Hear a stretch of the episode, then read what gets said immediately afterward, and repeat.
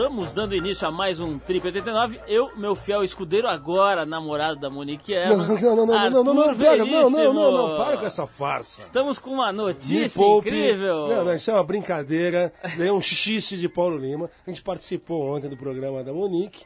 E foi muito bem, por sinal, Arthur. Por favor, a gente vai contar isso detalhadamente no inteirinho do Trip 89. Sim, exatamente. E esse programa tem uma série de coisas interessantes, muito especialmente a presença do único brasileiro nota 10 no campeonato de surf Pipe Masters. Para quem não sabe, o campeonato mais exigente, mais casca-grossa do surf mundial, que se realiza na praia de Pipeline, lá no Havaí. A gente está falando do surfista aqui de São Paulo, Renan Rocha, daqui a pouquinho aqui com a gente ao vivo no Trip 89. Aliás, fique esperto porque a gente vai dar um vídeo do Renan em Pipeline para um dos ouvintes que estiver ligado com a gente hoje aqui. Falar em prancha, hoje a gente vai falar bastante de surf aqui. A gente vai explicar um pouco sobre a Universidade da Prancha que foi inaugurada semana passada lá em Santos, Arthur. Agora você não vai mais ter desculpa para não fazer um curso de surf. Eu e João Gordo, naquela velha Os lança. dois de pranchão, de preferência na mesma prancha. Aqui a gente estava vendo aqui é o Renan Rocha, a lenda viva, ele vai dar aqui uma noção básica aqui pra gente. Daqui a pouquinho tem o Renan por aqui e hoje não dá para deixar de ouvir a análise do nosso guru Pedro de Lara. Ele vai dizer ao ouvinte que prefere se identificar como fulano de tal. O cara não quis dizer o Tá nome. esquisito o negócio. Ele vai explicar a melhor forma de ensinar a sua namorada a fazer um sexo oral de melhor qualidade, Arthur. Boquetão? Sim, sim. Você que agora trabalha com a Monique Evans pode aprender e levar isso pro programa. Não, não, a Monique me- está me ensinando diversas novas expressões do carioquês latente dela. Pois é, esse tal de fulano de tal diz que tem medo de magoar a companheira, que adora esse tipo de sexo, mas ela não entende nada da arte e ele fica constrangido de levá-la ao aprendizado. A conhecida flauta mágica. Sim, exatamente, um curso de flauta hoje por Pedro de Lara aqui no Trip 89. E a gente queria é, mais uma vez lembrar que o Trip 89 tem o super patrocínio da Elos, Elos que é uma das marcas mais bacanas de jeans aqui do Brasil. E uma boa notícia, Arthur, a partir da semana que vem, mais um patrocinador aqui com a gente, a marca Ox Cosméticos, que faz aqueles shampoos bacanas, aqueles cremes tudo mais, patrocina equipes de esporte, de atletismo, de corrida é, de aventura e tal. Entrou aqui com a gente no Trip 89, vai ficar com a gente aqui até dezembro. E, se Deus quiser, por muitos e muitos anos. A minha cutis irá se transformar, meninas. Sim, você, você que já é Não, um gato se tornará um homem ainda mais charmoso. O homem lobo. Bom, vamos, vamos começar com uma musiquinha. Não. Para, Arthur. Vamos começar com uma musiquinha e Vamos. daqui a pouco a gente volta com Renan Rocha. Renan Rocha no segundo bloco, Pedro de Lara, um monte de coisa legal. Tem também os nossos correspondentes que estão agora no Cazaquistão, Arthur. Eles estão lá do ladinho do Tajiquistão, ali na Aliança Norte. É provável que irão penetrar nas fronteiras do Afeganistão, né? Eles já estão desenrolando o turbante do Bin Laden ali. Estão deixando a barba, a falsa barba crescer. Estão com barba de Papai Noel, eu acho. Vamos tocar uma musiquinha, a gente já fala disso tudo. Ok, a gente vai escutar um dos clássicos do cancioneiro pop internacional, com a presença agora do Eric Clapton. A gente vai escutar o pai, DJ Cale, com a faixa Low Down, uma faixa de 96 do disco Guitar Man. Vamos lá.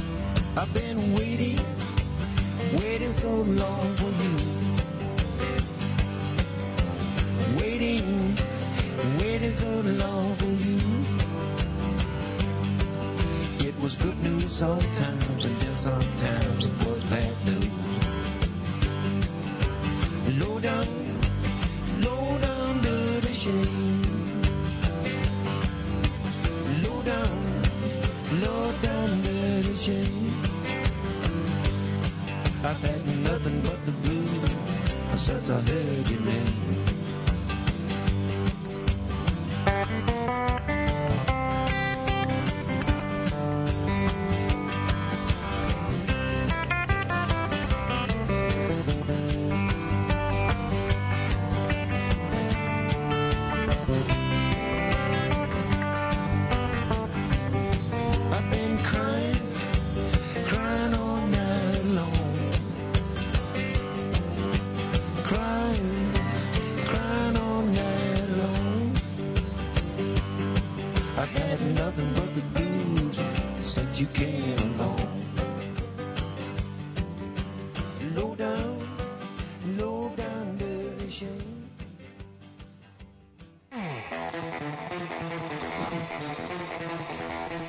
Arthur, gostei desse, deste ACPIP musical aqui que você preparou. A gente pretende continuar com a qualidade musical do Trip 89. Por gentileza, explique a relação entre J.J. Cale e Eric Clapton. É a famosa música Cocaine. Hum, Muito obrigado. Arthur, veja só esta curiosidade. Grayson e Kelly Sigler, americanos naturais de Washington, D.C., transformaram sua velha caminhonete Mercedes ano 1983 num veículo movido a biodiesel de cânhamo. O carro deverá fazer uma longa viagem pela América do Norte, ajudando a promover a campanha pela legalização da maconha nos Estados Unidos. O veículo decorado com ilustrações da folha da planta tem a chapa Hemp Car. Estima-se que a caminhonete fará todo o percurso usando 400 galões de biodiesel de cânhamo. Segundo ambientalistas, o biodiesel de cânhamo, de cânhamo né, o, combustível obtido a partir da planta é, da, da cannabis, é um combustível que polui 80% menos que a gasolina. O odor do escapamento, no entanto, é quase o mesmo que milhões de usuários da maconha já conhecem. Imagina esse veículo passando lá em Mauá, Arthur. Vila, sei lá, Vila Madalena, Escudo de Mauá, para... vai todo mundo correr atrás, É né? grudar uns nóia ali do escapamento ali atrás. Não, mas olha, eu acho que essa notícia foi dada antes do dia 11 de setembro, hein, Paulo? É, é verdade. O 11 de setembro deve ter mudado muita coisa ali no É. pedaço. Mas você sabe que por falar nessa história de maconha, Arthur, você sabe que a próxima trip vem com o tal do novo projeto gráfico. Aliás, quero dedicar o programa de hoje a toda a equipe da revista que varou essa noite ali. Tá lá os camelos velhos ali se desgastando, O né? neguinho viu o sol Babando. nascer pela tela, pela tela do Macintosh hoje. E, é, mas, enfim, estão preparando lá uma, uma edição da Trip com totalmente remodelada, com outra história, outro projeto gráfico, outro desenho, etc. Inspirado no trabalho do, do super arquiteto Paulo Mendes da Rocha. Foi uma lipoaspiração que aconteceu na trip, é isso? Exatamente, mais ou menos um spa. E, e aí, é, nessa edição da Trip, tem uma, uma- um caderno especial sobre maconha, com a posição da Trip a respeito da maconha, depois de ter feito levantamentos por- ao longo de quatro meses, debates promovidos com juízes de direito, com delegados de polícia civil e militar, representantes da polícia militar, é, enfim, é, pessoas da área é, científica. E foi feito um grande levantamento para que a tribo pudesse tomar uma posição séria e balizada. Esse caderno tem 18 páginas e uma série de, de esclarecimentos sobre essa questão da legalização, da discriminação, ah, enfim, do tratamento que a sociedade dá à maconha. E a gente até aproveita aqui para deixar claro qual a diferença. Muita gente confunde, né? Legalizar com discriminar. Legalizar uma droga é torná-la um produto livremente comercializado e até taxado pelo governo, como por exemplo o cigarro e as bebidas alcoólicas são hoje no Brasil. São drogas legalizadas. Ah, discriminar, ao contrário, ou, ou diferentemente, é fazer uma transição entre uma droga, droga ser contra a lei e ser legalizada. É um período de transição. O usuário, por exemplo, deixa de ir para a cadeia ou de ser fichado pela polícia se for pego na- de posse dessa substância. Aliás, a gente perguntou para o pessoal que frequenta o site da Trip sobre a opinião deles com relação ao destino da maconha no Brasil. O resultado ah, parcial até agora é o seguinte: 38% dos internautas acham que a maconha deveria ser legalizada. 36% acreditam que ela deveria ser discriminada. E 25% acham que a maconha deve continuar ilegal. Segundo o Código Penal brasileiro, a prisão é determinada tanto para usuários como para traficantes de maconha.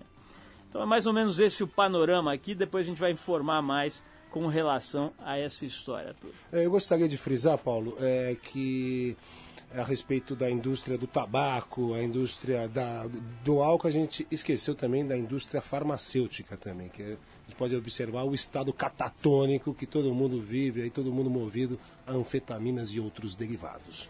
Arthur, por falar em gente bem louca, olha, Bem louca. Olha, olha essa história aqui, cara. Margaret Hargrove, uma pacata vovó de 73 anos de idade, mordeu um pitbull. Opa!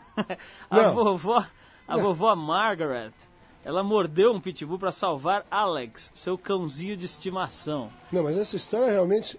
E tem É- continuação É aí? verídica, ela foi. Não, só- não. tem continuação. Ela foi. Isso aconteceu na Flórida.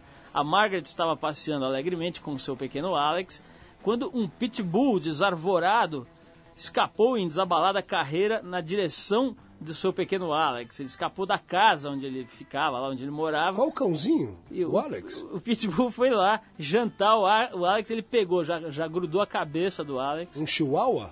É, o não diz aqui o que, que era o Alex, viu? Tem uma falha aqui no Miniatura levantamento. Pinte? Esse levantamento falhou. É um bacenge egípcio? Mas deve ser um cãozinho, né? Porque cãozinho de vovó, né? É difícil vovó sair com um dog alemão por aí, né? Bom, mas enfim, o tal do, do Pitbull comeu a cabeça do Alex. e, ela, e a velhinha ficava tentando soltar o Alex. Você sabe quando o Pitbull trava a mandíbula? Já era. Mas nem o Bin Laden solta, né?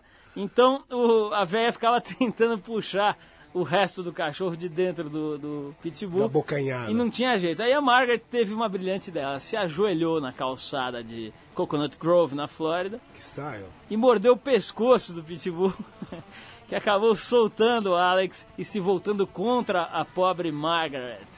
Aí um vizinho veio em socorro da velhinha com um taco de beisebol e espancou o animal. Olha que belíssima notícia. Não, não, olha, Paulo, só para complementar, eu estava no Rio de Janeiro, que há uns três dias atrás, vi assim na, na, na página central, assim, na abertura do Globo, Pitbull ataca e mata Poodle. Daí, hoje, complementando, hoje saiu na Folha, no estado, o Rottweiler matou também dois Poodles. Então, os Poodles têm que tomar muito cuidado em nossa cidade. Não, esse negócio tá ficando loucura. Não, né? não, cachorro, a cachorrada tá se matando, Você é atacado por toda a cadeia alimentar, né? Você sai na rua, vende tudo que é lado. Mas o, o final da história, para quem quiser saber aqui... Ah, me perdoe, me perdoe. É, a Margaret levou quatro pontos nas mãos e o pequeno Alex passa bem. Olha que bonita a O. Alex tá sem cabeça ou não? Não, não, ela soltou a cabeça do Alex. Agora, nós estamos concorrendo com, com o Jornal Nacional, hein? Nós estamos com cada notícia importante aqui, que é, é loucura, hein, Arthur? Acho que nós temos que chamar o William Bonner para participar aqui. Bom, vamos falar aqui de um negócio que é relacionado com a nossa entrevista de hoje. Na semana passada foi inaugurada a primeira Universidade da Prancha, na Unimonte, em Santos. No início, a universidade vai funcionar como um núcleo de estudos sobre surf e esportes praticados com pranchas. O objetivo é criar cursos específicos para esses esportes que vão envolver desde fisiologia, anatomia, educação física, história e ecologia, até estudos acadêmicos como biologia marinha. O coordenador da Universidade da Prancha vai ser o professor e surfista Marcelo Arias, um especialista em fisiologia do esporte. A Unipran é por enquanto uma semente, mas pretende dar veia acadêmica para o surf e também para os outros esportes de prancha que são praticados no mundo todo movimentam um considerável número de negócios, de atividades eh, atléticas e tudo mais. Então, daqui a pouco a gente vai ter aqui uma autoridade no assunto, Renan Rocha, que é surfista profissional brasileiro, um dos mais eh, importantes e, e com maior projeção no cenário internacional, e a gente vai tratar também eh, com ele sobre esse aspecto do surf. Arthur Veríssimo, Music. namorado, namorado de Monique. Não, não, não, confunda as coisas. Como foi essa experiência, Arthur? Olha, realmente ela é vibrante, é uma pessoa muito bacana, Monique. É, Mas que ela sentou na sua mão, sentou ali, né? Foi sem querer. sei, sei. Agora teve um flerte ali teu, uma certa altura ali, não teve? Não, que você ficou olhando e falando, hã? Hã? Não teve um momento meio paixão? hã? Silêncio no tribunal, que nada. Não, a Monique, pô, grande companheira, grande profissional. A gente, poxa, eu fiquei muito feliz de participar do programa dela. Modo descontração. Não, é a mulher você, tem é essa nota história, mil. você tem essa história de comer coisas estranhas, né, Arthur? Você tem essa característica de viajar e comer lá Sim, escaravelhos. esse, não, esse foi um dos motivos que eu fui participar do programa para explicar diversas culinárias desse nosso planeta. A cumilança, a cumilança realmente foi atenuante no programa. Atualmente você é especialista em afrodisíacos e comilantina? E também Deixa pra lá. Seguinte, essa é uma música para os nossos colaboradores, nossos fãs, pessoas que estão ligadaças no nosso programa, aí no Triple 89, estão no dial do seu rádio, aí pegando as nossas ondas sonoras. Para os nossos patrocinadores também, que estão acreditando aqui na veia, na verve de Paulo Lima. E no lado torto do Arthur Veríssimo, escutar Message to Love com Jimi Hendrix.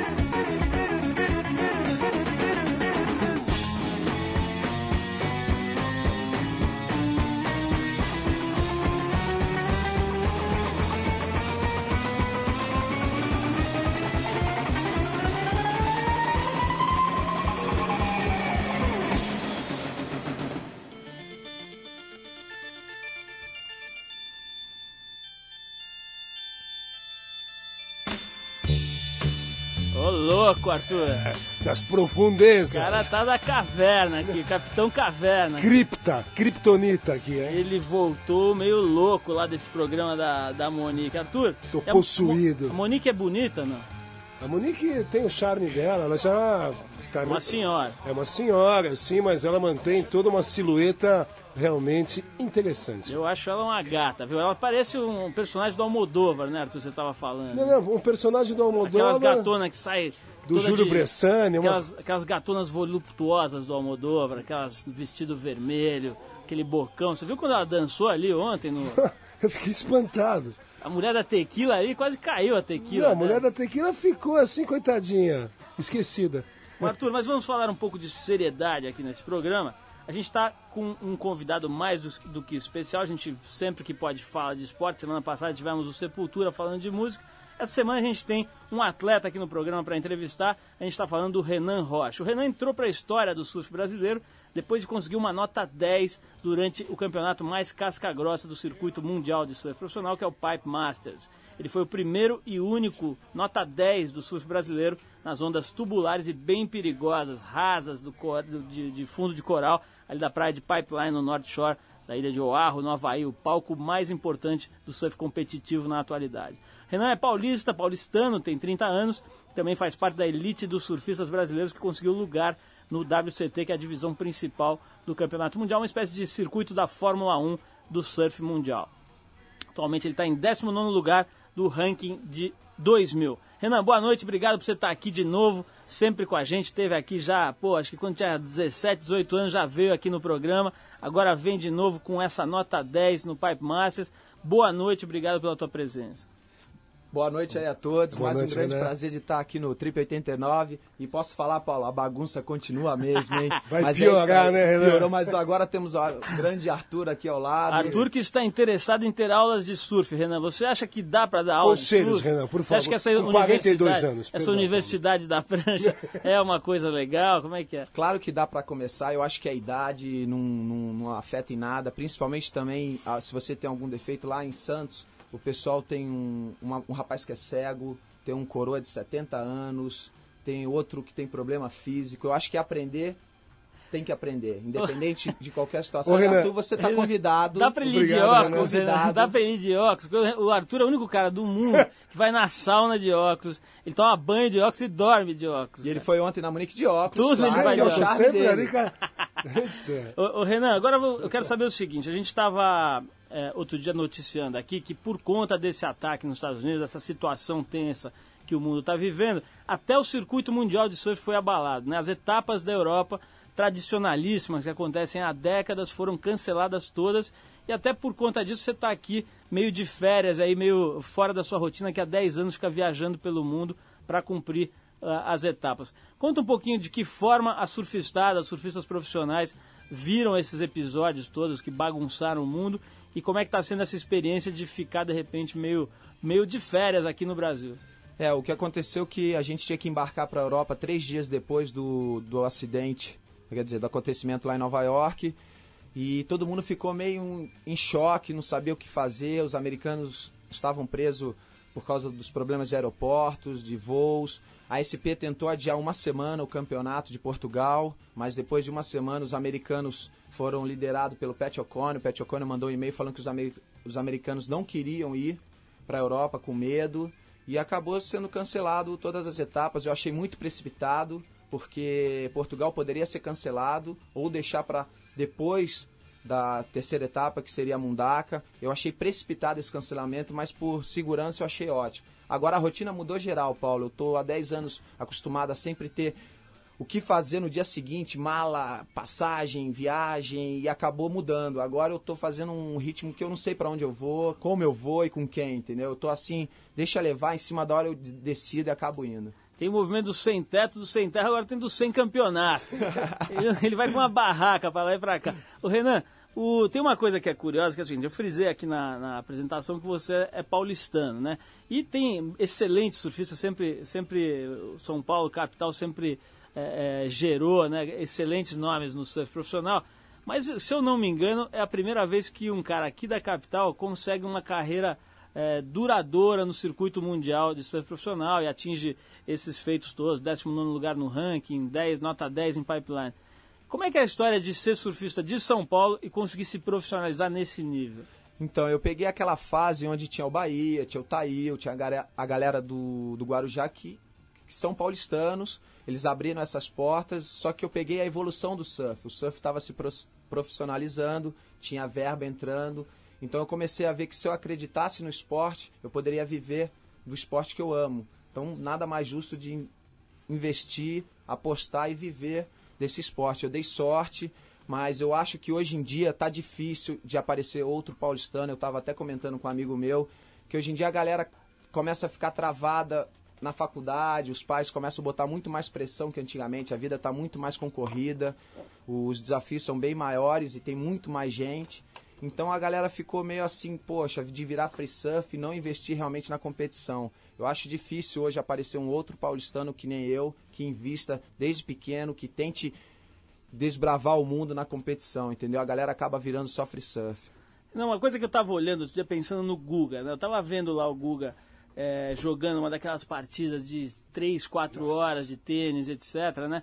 E tava me lembrando que um amigo meu é, que mora lá em Florianópolis frequenta a mesma fisioterapia que o Guga frequenta. E diz que ele chega no, no, na fisioterapia completamente estourado, com a musculatura das costas, virilha, tudo estourado, né? E aí tem que fazer aquele trabalho quase que de reconstrução. Essa semana, não sei se você viu, a Folha de São Paulo publicou uma matéria interessante nesse caderno Equilíbrio, falando sobre o sofrimento do ombro na atividade do surf. Né? Segundo é, o CEF, o Centro de Estudos de Fisiologia do Exercício da Unifesp, fizeram um estudo super apurado aqui. E parece que a, surf, a surfistada, a pessoal que realmente está nativa do surf, teria é, uma, uma facilidade ou uma propensão à lesão no ombro devido ao movimento de remada contra uh, o fluxo da água, né? que é uhum. quando você vai varar a arrebentação, porque a, as articulações sofreriam um, um, um trabalho excessivo é, nesse, nesse processo. Como é que fica a história do corpo para quem, como você, fica durante 10 anos usando o corpo como ferramenta de trabalho. Né? Acaba estourando, tem que fazer determinados tipos de, de prevenções. Como é que é para você? É, o... Quando você é jovem, eu acho que o corpo acaba assimilando todo o excesso físico que você pratica. Mas eu comecei a treinar com o pessoal da Mar Azul, é um pessoal que pega a onda, são estudiosos, tem um preparador físico, tem um médico, tem uma massagista, tem uma nutricionista. Então, como eu sou profissional, eu tenho que trabalhar o meu corpo. Eu acho que quem quer pegar a onda, mesmo que seja free surf, vale a pena treinar, entendeu? Então, a base do meu treino é, em natação, em musculação, exatamente para evitar lesões, exatamente para também ter mais tempo dentro da água, com gás, entendeu? Você já teve algum problema no ombro desse tipo? Não, graças a Deus, ombro eu nunca tive, eu só afetei o meu joelho duas vezes há um tempo atrás, mas ombro eu nunca, nunca me machuquei. Aliás, para dar a dica para a galera que pega a onda que está ouvindo a gente, segundo esse mesmo pessoal da faculdade aqui, o negócio para compensar esse esforço excessivo desse movimento seria natação de nado de costas e exercícios de musculação que, que fortalecem a articulação, a musculatura do ombro. Renan, a gente vai dar uma paradinha para ouvir um som que, aliás, a gente separou por conta da sua visita aqui, que é um sonzinho do Dick Dale, que é conhecido como a guitarra da surf music mais tradicional, né, o pai da, da surf music, e uh, o Arthur separou aqui naquele baú que ele tem lá, os escaravelhos, os lanches dele da tarde, embaixo tem uns discos, né, Arthur? É, é, é, é, só um detalhe, Paulo. É, eu queria saber, depois dessa música com o Renan, as experiências dele na Indonésia, no, no Havaí, na Tailândia, sobre massagem. Uhum. ele depois que voltou do programa, ele Se tá, paga, ele, tá, ele tá um... Bom, vamos, vamos tocar aqui, é Miserlow. Miserlow. Miserlow? Olha que nome. Bom, é aquela faixa do, do Pulp Fiction, sabe, a trilha sonora do Pulp Fiction, a primeira faixa chama, chama, Pumpkin and Honey Bunny. Vocês vão lembrar da cena do filme na hora que tocar esse som do Dick Dale and his Daltons. Vamos lá. I love you, Pumpkin. I love you, Honey Bunny. Everybody be cool, this is a robbery! Any of you fucking pricks move! And I'll execute every motherfucking last one of you!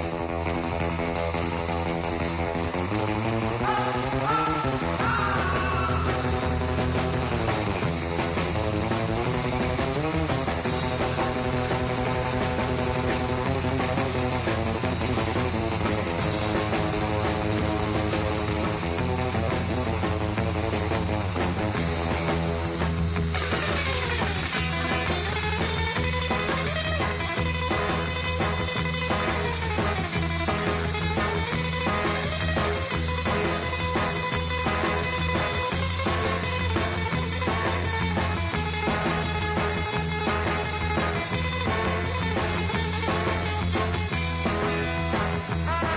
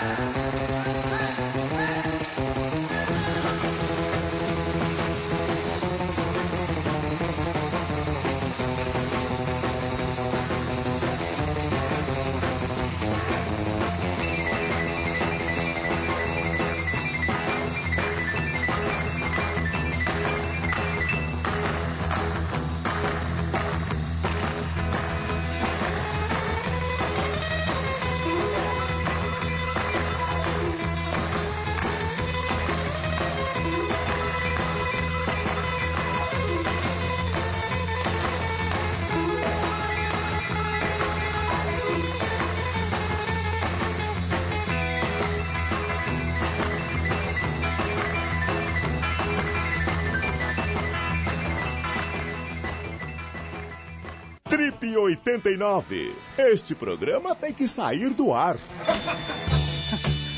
Olha só, Arthur, a profecia do Sombra não pode se realizar, hein, Arthur? Vai piorar. Nós precisamos tomar cuidado aqui. Aliás, quero mandar um abraço pra galera da Elos, Elos Jeans Deluxe. Você viu que legal o comercial dos caras? Esse cara tá um campeão. Bacana mesmo, gostei. Bom, estamos aqui com o Renan Rocha, um dos melhores surfistas profissionais do Brasil e 19 colocado no ranking mundial. Hoje a gente está falando sobre surf aqui no Trip 89. Pois não, Arthur? É, Renan, massagem, Indonésia, Tailândia, Havaí. Acontece isso? Tem muita massagem eficiente? Você quer saber daquela massagem tailandesa? É isso que você quer Ele saber? quer saber, ele quer saber. Claro que, Não, é que ele o- sabe é- tanto quanto eu que as é que- massagens rolam, Rolam, são é. maravilhosas e você relaxa mesmo. Fala aí, Arthur. Depois de um exercício extenuante, uma massagem, vale a pena. né? Ou, ou depois daquele voo de 12 horas que você precisa colocar seus ossos no, no devido lugar. Jet lag desgastante. Paulo Lima também sabe. Arthur, eu Especialista tava- em massagem no Japão. Eu conheço massagem. Revele. Agora, eu tava outro dia vendo uma foto aqui, não sei se era no jornal, e tinha uma- um cardápio, assim, dentro de uma, de uma casa de massagem, estava escrito assim, relaxamento simples, relaxamento manual e relaxamento completo. Eu não entendi muito bem o que, que é aquilo. É, e tinha um precinho do lado, entendeu? E o relaxamento, completo era o mais caro, obviamente, né? Mas enfim, vamos voltar pro surf aqui. ó. Família Adams, é. Vamos voltar pro surf. Renan, eu queria saber o seguinte, cara. Você, você fez até um, um vídeo aqui, um vídeo é, é, sobre a tua carreira e tal, mas eu acho que um dos, dos lances mais marcantes na tua carreira, com certeza, foi ter conquistado uma nota 10 de todos os juízes no- durante um Pipe Masters. Para quem não sabe, o Pipe Masters é talvez seja o campeonato mais difícil e perigoso do circuito mundial de surf. Hoje tem aquela etapa do Tahiti que é casca grossa, mas o Pipe Masters é o mais tradicional e um dos mais perigosos, com certeza. São ondas muito grandes, tubulares que quebram numa bancada muito rasa de coral afiado. Os brasileiros não têm uma tradição, apesar de já terem conseguido grandes resultados desde a época do PP, mas não tem uma tradição de vencer, de ganhar esse campeonato ou de se colocar super bem toda hora. E o Renan foi lá e tirou uma nota 10. Conta um pouquinho esse episódio que o Brasil inteiro, saiu, saiu nos jornais, saiu na televisão e tal, o Brasil inteiro ficou impressionado. Foi um lance meio de sorte ou é fruto de um trabalho de 20 anos aí? É, realmente foi o fruto de um trabalho de 20 anos. Eu sempre gostei de surfar pipeline pelo desafio, pela onda, do jeito que ela quebra naquela bancada. É um lugar muito mágico.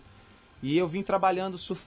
para surfar essa onda nos últimos 10 anos. Eu me preparei, preparei minhas pranchas. E dessa vez, Paulo, na verdade, eu, eu não surfei com técnica, com tática, com nada. Eu já estava classificado para o ano seguinte. Eu entrei em pipeline para surfar com a alma. Eu queria só pegar aqueles tubos. E o campeonato deu três dias consecutivos de altas ondas, de 6 a 10 pés, assim, foi considerado o campeonato, o melhor, o melhor pipe master dos últimos 10 anos. E o filme fala exatamente isso. As imagens foram acontecendo, o amigo meu, que é o diretor do filme, o Enes, ele estava lá presente, a história foi acontecendo, ele viu, e no final eu virei para ele e falei, poxa, e agora? Ele falou, vamos fazer um filme, vamos fazer um documentário, porque só a foto ou dois minutos que alguma emissora de TV pode dar para você é pouco. O Brasil precisa ver isso, não só para sacramentar esse teu resultado, mas também para ajudar o futuro do surf brasileiro, puxando os atletas que hoje compe- competem nesse campeonato e a nova geração que está chegando, porque se eu conseguir, outros, tam outros também podem conseguir. Então eu fiz esse filme que chama Rated RR, que é um documentário sobre esse evento. Bom, a gente, como não, é televisão e não dá pra mostrar a imagem, né? Vou fazer o seguinte, Arthur.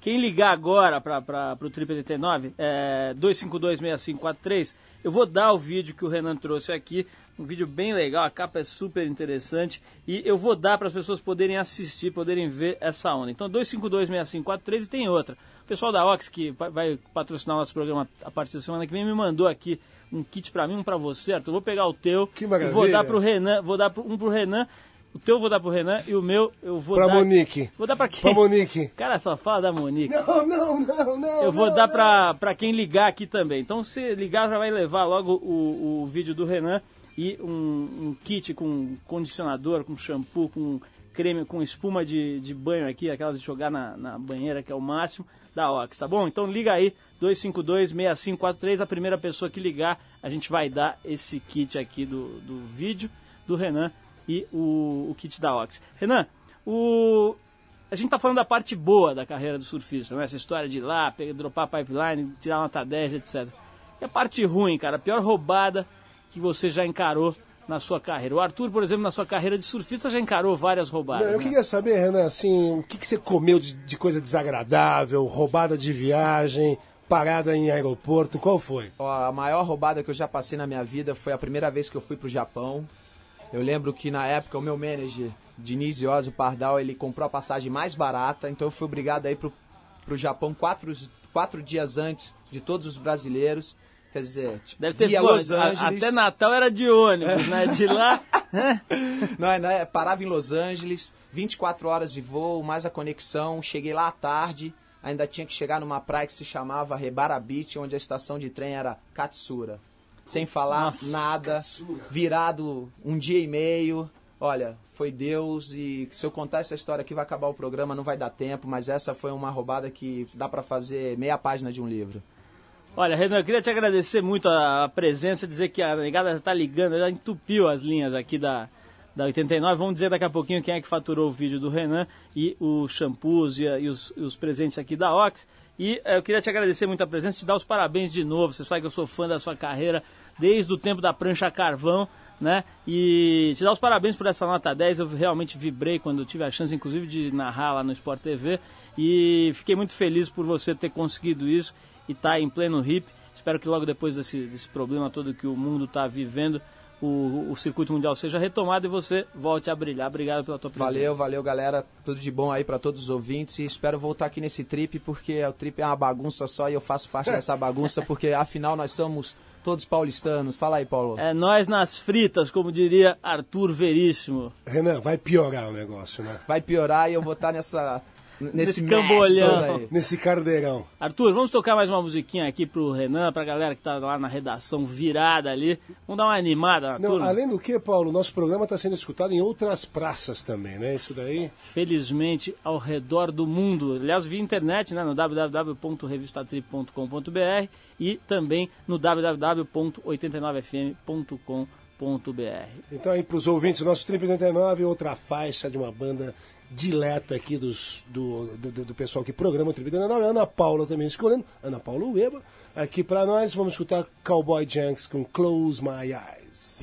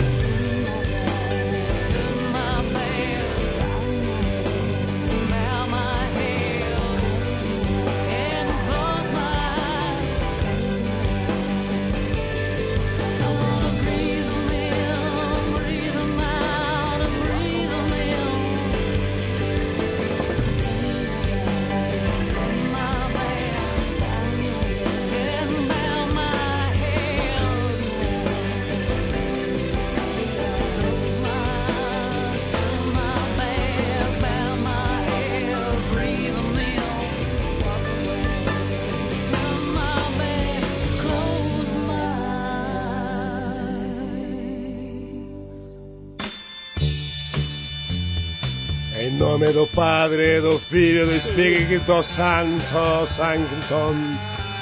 A cripta está aberta. Não é mais Trip 89, la cripta. Mas que que é isso? O cara realmente tá, tá mudado. tá esquisito. tá esquisito. Olha só, eu queria dizer que quem ganhou aqui o, o vídeo do Renan Rocha foi o Éder Júnior Carvalho do Nascimento. Ele ligou aqui pra gente e faturou o presentinho, o presente também do, da Ox, o kit da Ox e a fita de vídeo do Renan Rocha. Agora é o seguinte, Arthur. Muita gente não sabe, mas o nosso consultor para assuntos sexuais e sentimentais, o Pedro de Lara, desenvolve trabalhos que vão além de seus dotes artísticos. O cara, o nosso sábio orientador, tem o poder de, com um simples olhar, te dizer a cor da sua aura, seu número da sorte, o significado do seu nome e quantos filhos você vai ter. É um oráculo, é um vidente. O cara é realmente um guru. É um tarólogo. O nosso, o nosso querido Pedro também tem alguns livros publicados, entre eles um que se chama Porta Proibida. E E essa semana, Arthur, a porta produção- dos fundos, né? Essa semana, a, essa semana a produção foi dar uma fuçada nesse livro do Pedro A porta dos fundos do Para, Pedro quer, Lara. deixa eu falar. O cara tá demais, viu? Ele agora quer ser o astro, é o astrogildo aqui do programa. O cachorro astro dos Jetsons. o astro. Pera aí. Então, o pe- o pessoal da produção foi dar uma olhada no tal do livro do Pedro de Lara pra ver se tinha alguma coisa interessante, cara. E olha só o que, que a gente encontrou no livro do Pedro de Lara, uma inacreditável premonição a respeito dos atentados terroristas nos Estados Unidos. Isso não é brincadeira, não. Olha só o trecho, isso tem em qualquer livraria aí se você quiser conferir, cara. Não é palhaçada. Olha o trecho do livro Porta Proibida do Pedro de Lara. Na titânica luta para ostentar o primeiro lugar entre as três moedas superiores, os Estados Unidos da América do Norte lançarão as mais incríveis estratégias, tumultuando não somente o sistema financeiro em todo o mundo, como também abalando a própria vida interna do seu povo. Atentados consecutivos acontecerão nas principais metrópoles do Tio Sam. Uma tremenda onda de suicídios e pânico envolverá aquela nação. Sérios bombardeios, olha isso, cara. Que é isso? Olha isso. Sérios bombardeios acontecerão sobre Nova York, Washington e tantas outras capitais. Os povos do mundo inteiro se levantarão contra o sistema capitalista norte-americano. Uma nação, aí vem isso aqui, ó. Uma nação de raça amarela criará uma espécie de bomba atômica de bolso, capaz de destruir quarteirões e edifícios em fração de segundos. O país apontado como alvo será justamente os Estados Unidos.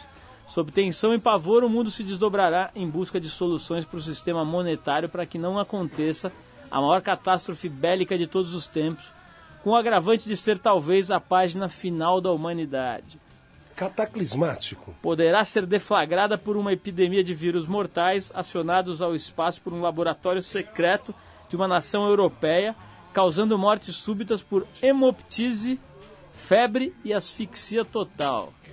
Olha só, bicho, fe- é, o livro chama-se Porta Proibida, da Galvão Editora e Distribuidora Limitada, uma editora aqui de São Paulo. O cara escreveu esse trecho aqui Quando dos ele escreveu isso, Paulo? Não tem a data aqui, mas esse livro tem pelo menos uns dois, três anos. É oracular. Cataclismático, catastrófico. Sérios bombardeios acontecerão sobre Nova York, Washington e tantas outras capitais. Os povos do mundo inteiro se levantarão contra o sistema capitalista norte-americano. É de Não, não, lascar. sério, né? não, a gente tem até que conversar com o Pedro para saber quando é que ele tomou, eh, ele incorporou e recebeu esse cavalo energético para passar essa informação, né? Ou pra pegar o número da telecena da semana que vem com ele. Bom, Mas enfim, vamos seguir adiante com o nosso programa aqui, porque essa profecia me deixou um pouco abalado, Arthur. Não, mas a telecena não me deixou, viu? Olha essa história aqui também, mais uma xaropice do mundo. A polícia japonesa prendeu uma mulher acusada de espalhar toneladas de vômito por toda a cidade de Mikawa Anjo. Segundo a polícia, comerciantes e moradores ficavam intrigados com o fato de encontrar sacos de vômito em frente às lojas e no lixo das casas. A polícia estava procurando a dona dos saquinhos desde julho e hoje conseguiu prendê-la por causa de denúncias anônimas. Isso aqui estava no jornal de hoje.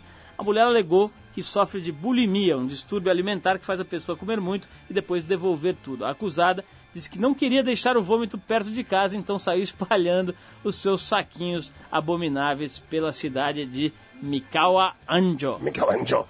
Mas que história é essa? Sa- Em, em qual jornal? Acho que foi no São Paulo Shimbun. Bom, olha só, no último programa a gente começou a receber notícias de dois correspondentes aqui da Trip que saíram para uma viagem de um mês pela Rússia, Cazaquistão e Uzbequistão, países bem próximos do principal alvo dos Estados Unidos, o Afeganistão. Pois é, na quarta-feira os nossos correspondentes, o Décio Galina e o Henrique Skugis, saíram de Moscou num trem em direção à cidade de Aralsk, no Cazaquistão. Depois de 50 horas, hoje eles chegaram na cidade, já em plena madrugada, e conseguiram se hospedar na casa de uma família local. Quer dizer, os caras estão bem perto da região mais tensa hoje no mundo. Eh, todas as atenções do planeta estão voltadas para lá e os nossos dois repórteres estão lá verificando realmente o que está acontecendo, como é que é a vibe ali do pedaço. Vamos ouvir o depoimento do Henrique Scuges e Décio Galina, gravado hoje por telefone, direto da região do Uzbequistão. Vamos lá. A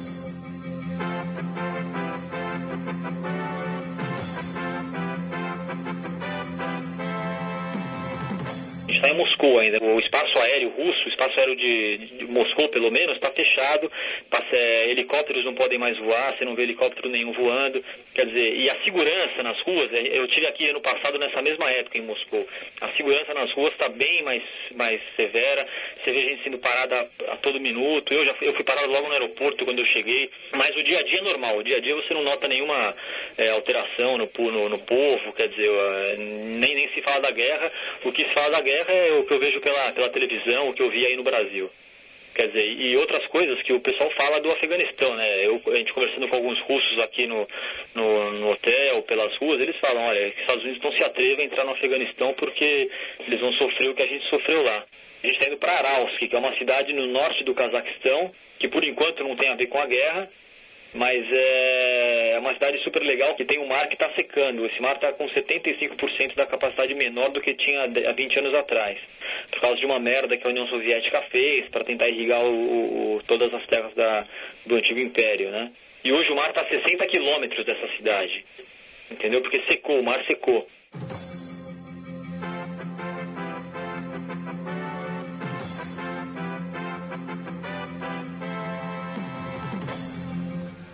Bom, Arthur, deu pra sentir o clima, né? Esse foi o Henrique Scuges, que junto ao Décio Galina estão lá no Cazaquistão, né? Eles estão nesse momento no Cazaquistão, na cidade de Aralsk, ali bem perto do Afeganistão, sentindo o clima, sentindo o astral dessa região que está realmente tensa e à beira, né, de um ataque que não é de nervos, mas é dos Estados Unidos, É né? o maior conflito da história da humanidade. A gente está num momento histórico, todo mundo tem que ficar atento. Já em breve, alguns estão até fazendo, guardando suas provisões em diversas cidades do planeta, tanto em Nova York como em Milão, Paris, Londres. O negócio, para os cataclismáticos, realmente é um momento muito sério do que está acontecendo com a nossa humanidade. Bom, Pedro de Lara deve estar com umas latas de atum, uns pacotes de macarrão ali na casa dele, né? Arthur, Os peixes vamos- defumados, Nós estamos, nós estamos, esse assunto da guerra aqui, vamos dar uma relaxada. Ah, Deus. Vamos tocar uma musiquinha aí, porque a galera tá afim de dar um relaxão. Não, não, não tanto relação, não. A gente vai entrar com o Run DMC e o, é, é, e o Sugar Ray, que é um dos queridinhos aqui da rádio. A gente vai escutar Here We Go. E para vocês que são ligadinhos aí no nosso Trip 89, aí que estão pretendendo viajar nesse dia um pouco nebuloso. Check, check, check, check this, this out. One, two, three, is the place to be. Be, be. And this is Sugar Ray and Run DMC. Here we go. DMC and DJ Run. Dum diddy dum diddy diddy dum dum. We're rocking on the mic and then you know where we're from. Dum diddy dum diddy diddy dum dum. We hope y'all ready for the big beat drum. Drum diddy dum diddy diddy drum drum. So people in the place say the big beat come. Here it come, here it come, here it kitty come come. Coochie rocker, don't drink vodka. Used to keep Chiba inside my locker. Used to get towed down, now I slow down. Hold the flow down from Motown to Yo Town. I be the MC, the ripping nightly. They it could be luck, it might be slightly. If it's luck, then I'm the luckiest you know. I'm running this king of rock, yo. Here we go. And the history of the song.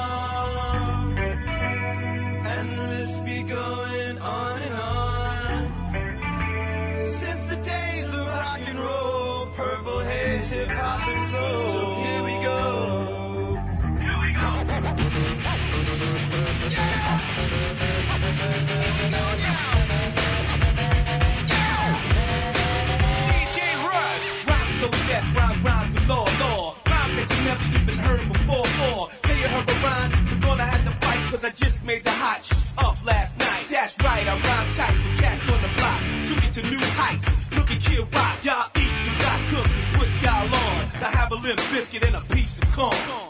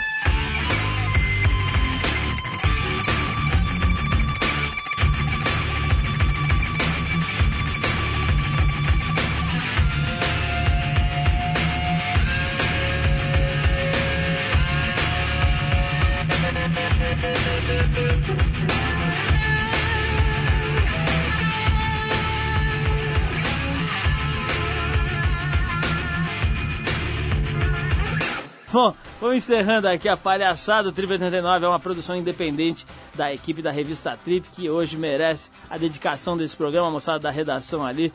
Valeu, parabéns. E o programa é pra vocês. E essa é uma produção independente da Trip, com parceria óbvia aqui com 89 FM e com a Elos Jeans Deluxe. A apresentação é de Paulo Lima e Arthur Veríssimo, direção Ana Paula Eba, esportes Carlos Sale, produção Érica Gonzalez, trabalhos técnicos do Super André Góes. O programa rola é, reprisado toda segunda-feira à meia-noite aqui na 89. Para falar com a gente, você manda o seu e-mail para trip@89fm.com.br. Arthur, muito boa noite, um bom final de semana e libero os microfones para a sua despedida sexy. Não, na semana que vem, queridos, é provável que vocês acompanhem o boletim de Arthur Veríssimo na- nas praias de João Pessoa. Aguardem. Ah, vai faltar, é isso? Vai faltar, já, né? não, eu já tô aqui antevendo aqui, Vamos passar no, vai passar no departamento pessoal segunda-feira. eu e Pedro de Laga. Bom, a semana que vem tem mais um programa. Obrigado, boa, Boa noite. noite. Bom fim de semana para todo mundo e até já.